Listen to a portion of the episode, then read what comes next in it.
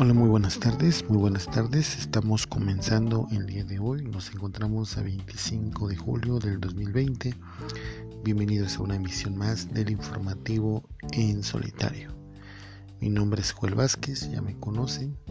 Les agradezco enormemente que me hayan acompañado, que me sigan acompañando en las transmisiones que trato de subir de manera diaria.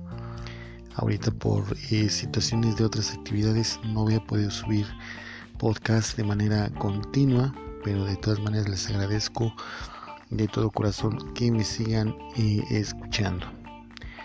Bien queridos amigos, antes que nada pues les doy las gracias por la espera, por esperarme y les mando un saludo a todos los seguidores, a todos mis seguidores que pues constantemente están al pendiente de esta transmisión desde la Ciudad de México, una noche lluviosa, una noche eh, pues tranquila, un sábado que pues la verdad se pasó muy muy rápido esta semana por todas las actividades que hemos tenido y esperemos que la semana siguiente pues tengamos nuevas y mejores noticias.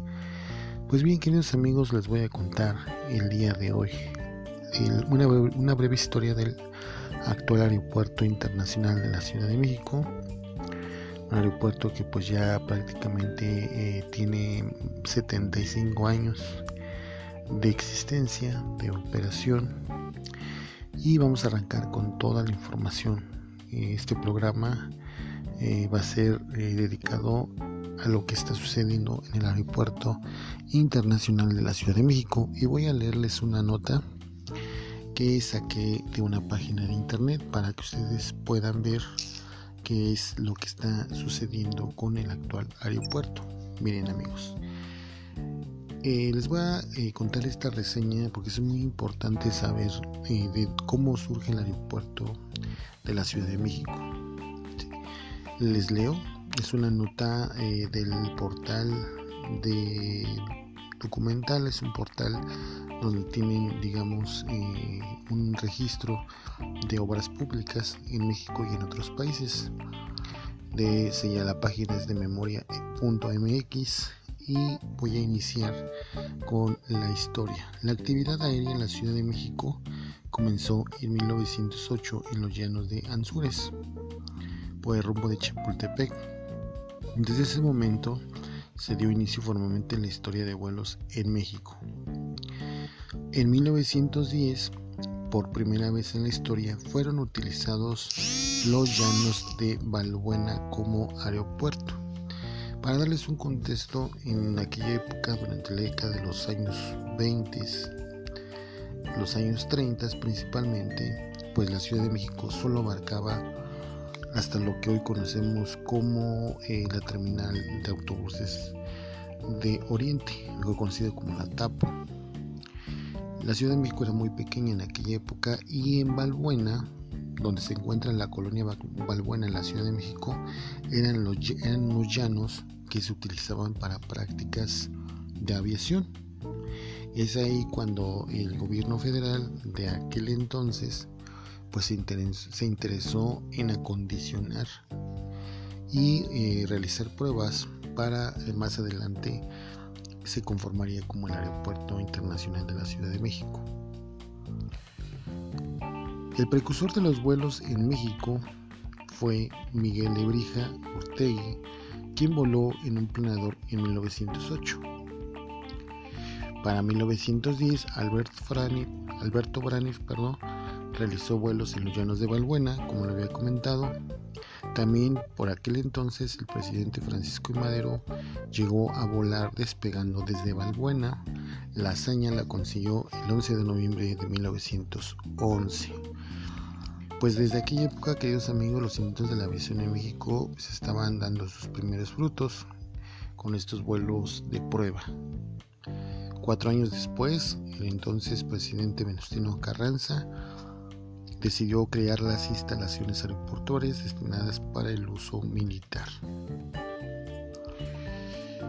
Eh, en un aeropuerto formalmente como tal tuvo que esperar hasta 1939.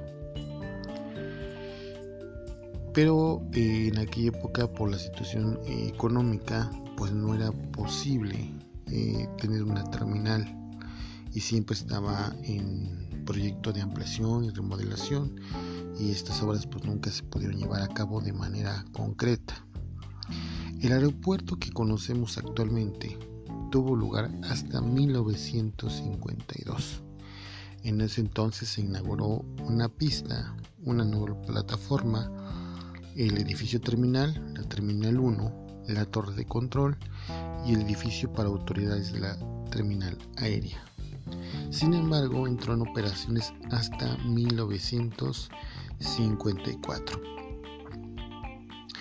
Pues queridos amigos, eh, si nosotros damos cuentas, pues prácticamente pues estamos hablando que eh, son unos si no mal hacemos las cuentas serían 50 60 y 66 años aproximadamente ya como lo conocemos como, como aeropuerto terminal 1 y entre otros acontecimientos eh, se creó la instancia del organismo de aeropuertos y servicios auxiliares y desde ese entonces se multiplicaron las empresas que intervienen directamente en el aeropuerto y el número de usuarios que lo necesitan. Pero ¿qué pasó? Y aquí, bueno, corto la nota eh, porque ya empieza a haber una situación ya tendenciosa.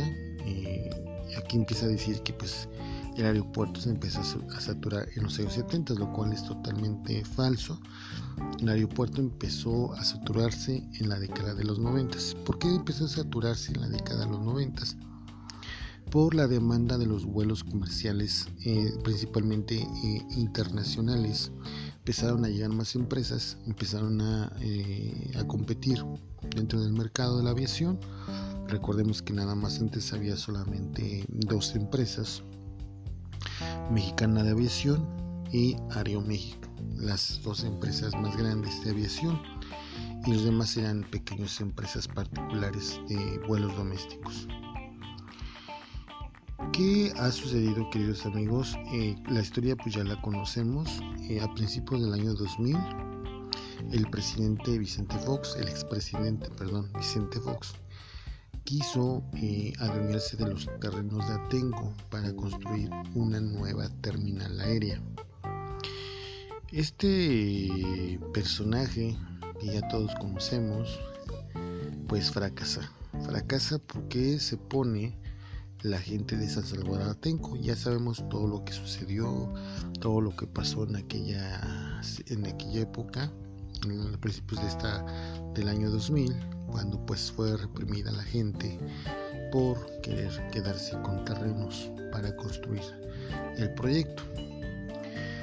El proyecto que ahora afortunadamente pues ya está enterrado en el aeropuerto de Texcoco tiene un antecedente por parte del gobierno neoliberal del PRI por hacerlo realidad desde la década de los 70. Esto sí es cierto.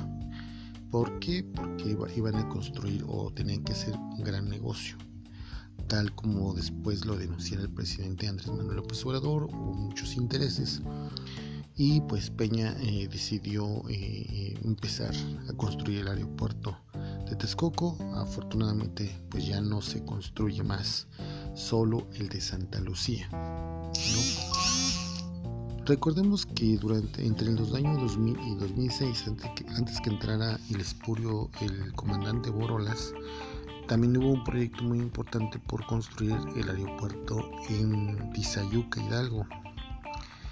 Algo que puede ser muy viable ya que pues es una zona despoblada, una zona donde no hay eh, pues tierra o más bien donde la tierra no es productiva donde se pueden sembrar eh, cultivos es un, es un área árida y podía haber sido una opción fundamental para la construcción del nuevo aeropuerto sin embargo pues no se llevó a cabo. Y eh, cuando entró ahorita nuestro presidente Andrés Manuel López Obrador pues se optó se optó por Santa Lucía Bien, queridos amigos, pues aquí vemos la gran diferencia de los proyectos neoliberales que quisieron vendernos la idea de que pues, era urgente, de que de que el aeropuerto estaba colapsando, pero no, no necesariamente. El problema fue un problema interno del mismo aeropuerto. De hecho, eh, había visto comentarios o yo escuché en redes sociales hace dos años eh, que inclusive en el actual aeropuerto, el Benito Juárez, pues eh, muchas de las, de las, bueno, más bien, las, las dos pistas que cuenta el aeropuerto, el aeropuerto actual, eran rellenadas constantemente con asfalto. Esto por los hundimientos que existen en la zona, pese a que es una, es una zona estable, entre comillas, en la Ciudad de México, la zona oriente, ciertas partes. Pero no, pues se ha ido hundiendo también y esto no hablan los medios tradicionales. Ellos solamente eh, quisieron hacer propaganda con el aeropuerto de Escoco y pues afortunadamente no pasó. No pasó el proyecto y está el aeropuerto de Santa Lucía. Pero ¿por qué se colapsó, queridos amigos? Se colapsó el aeropuerto por eh, la saturación y la demanda comercial. Vamos a ponerlo en contexto. Miren, eh, a partir del año 2000, eh, pues los vuelos comerciales eh, empezaron a hacerse, pues empezaron a tener más demanda, porque empezaron a llegar más aerolíneas. Al tener más aerolíneas, pues los precios de los, de los billetes o de los boletos de avión pues iban a ser más baratos, más económicos que anteriormente anteriormente, eh, antes del año 2000 y del siglo pasado, pues prácticamente viajar en avión era altamente costoso. Recordando que en México la base de movilidad y de transportación a cualquier parte de la República, por ejemplo en el caso del, del turismo nacional, pues se realiza a través de carreteras, se realiza a través de, de autobuses ¿no? Algo que en otros países pues no se ve tan o no es tan relevante.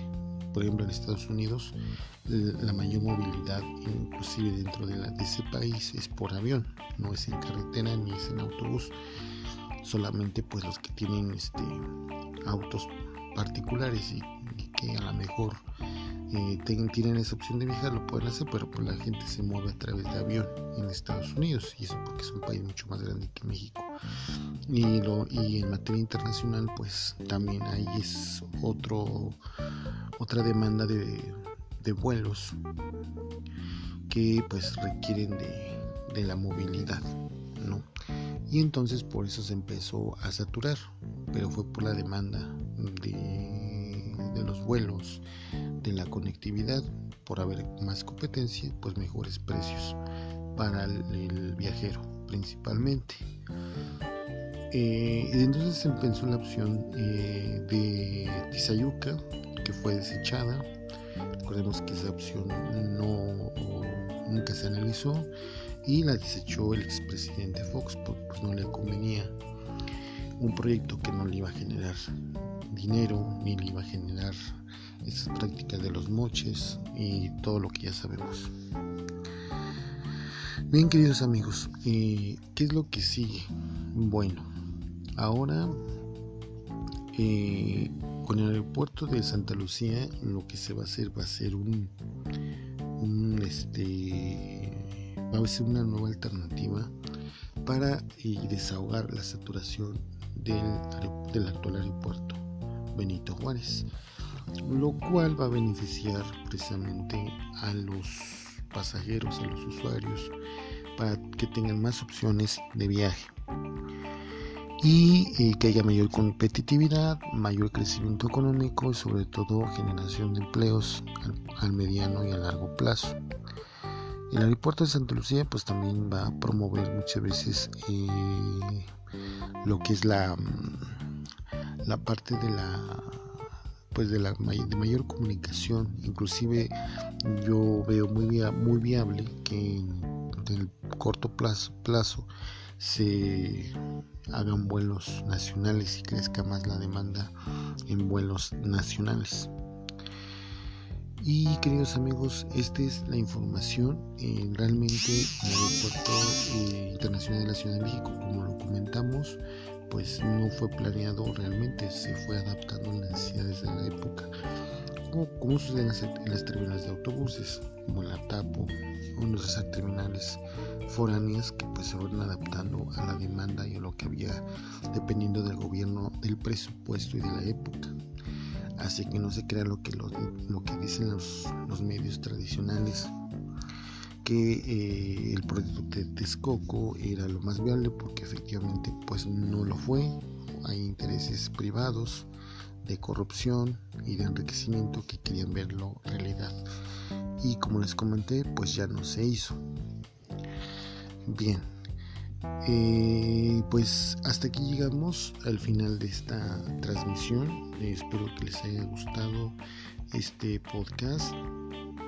De antemano ojalá y, pues de aquí en adelante el nuevo aeropuerto de la Ciudad de México, el de Santa Lucía, pues eh, sea una opción más de transporte y sobre todo eh, sea un aeropuerto ecológico que traiga beneficios para la gente y sobre todo que mucha gente eh, pueda viajar a través de, pues de este aeropuerto que haya mejores precios, que haya que se acerque más el tema de la aviación a la población en general, porque si bien ha crecido eh, la demanda de, de, la aviación en México, pues el público o los clientes pues, van dirigidos a personas de alto poder adquisitivo y se trata de que pues llegue este servicio pues, a la demás gente, ¿no? Inclusive gente que tiene eh, menores recursos económicos puedan pues usar estos servicios que pareciera que antes solamente eran reservorio de la gente que tenía muchos muchos recursos económicos. Y bueno queridos amigos este la verdad es que pese ahorita la situación de la pandemia del COVID-19 pues es muy alentador que este proyecto se siga llevando. El aeropuerto de Santa Lucía y que seguramente el presidente Andrés Manuel López Obrador va a tener la última palabra y vamos a ver eh, terminada pronto esta obra. Realmente los avances han sido espectacularmente espectaculares, sobre todo por la ingeniería eh, militar, que son los que han dado eh, la columna vertebral para que se pueda construir el aeropuerto de Santa Lucía. Bien queridos amigos, llegamos al final de esta transmisión. Ahora sí, me despido de todos ustedes. Les agradezco de antemano que me sigan escuchando y que descansen. Mañana estaré subiendo otro tema. Eh, vamos a analizarlo con más detalle y vamos a ir mejorando los contenidos. Mi nombre es Joel Vázquez y esto fue el informativo en solitario. Tengan una excelente noche. Y por ahí, eh, por último, pues les voy a compartir eh, mis redes sociales para que me sigan. Y bueno, ojalá eh, todos se encuentren muy bien y nos escuchamos el día de mañana. Hasta pronto.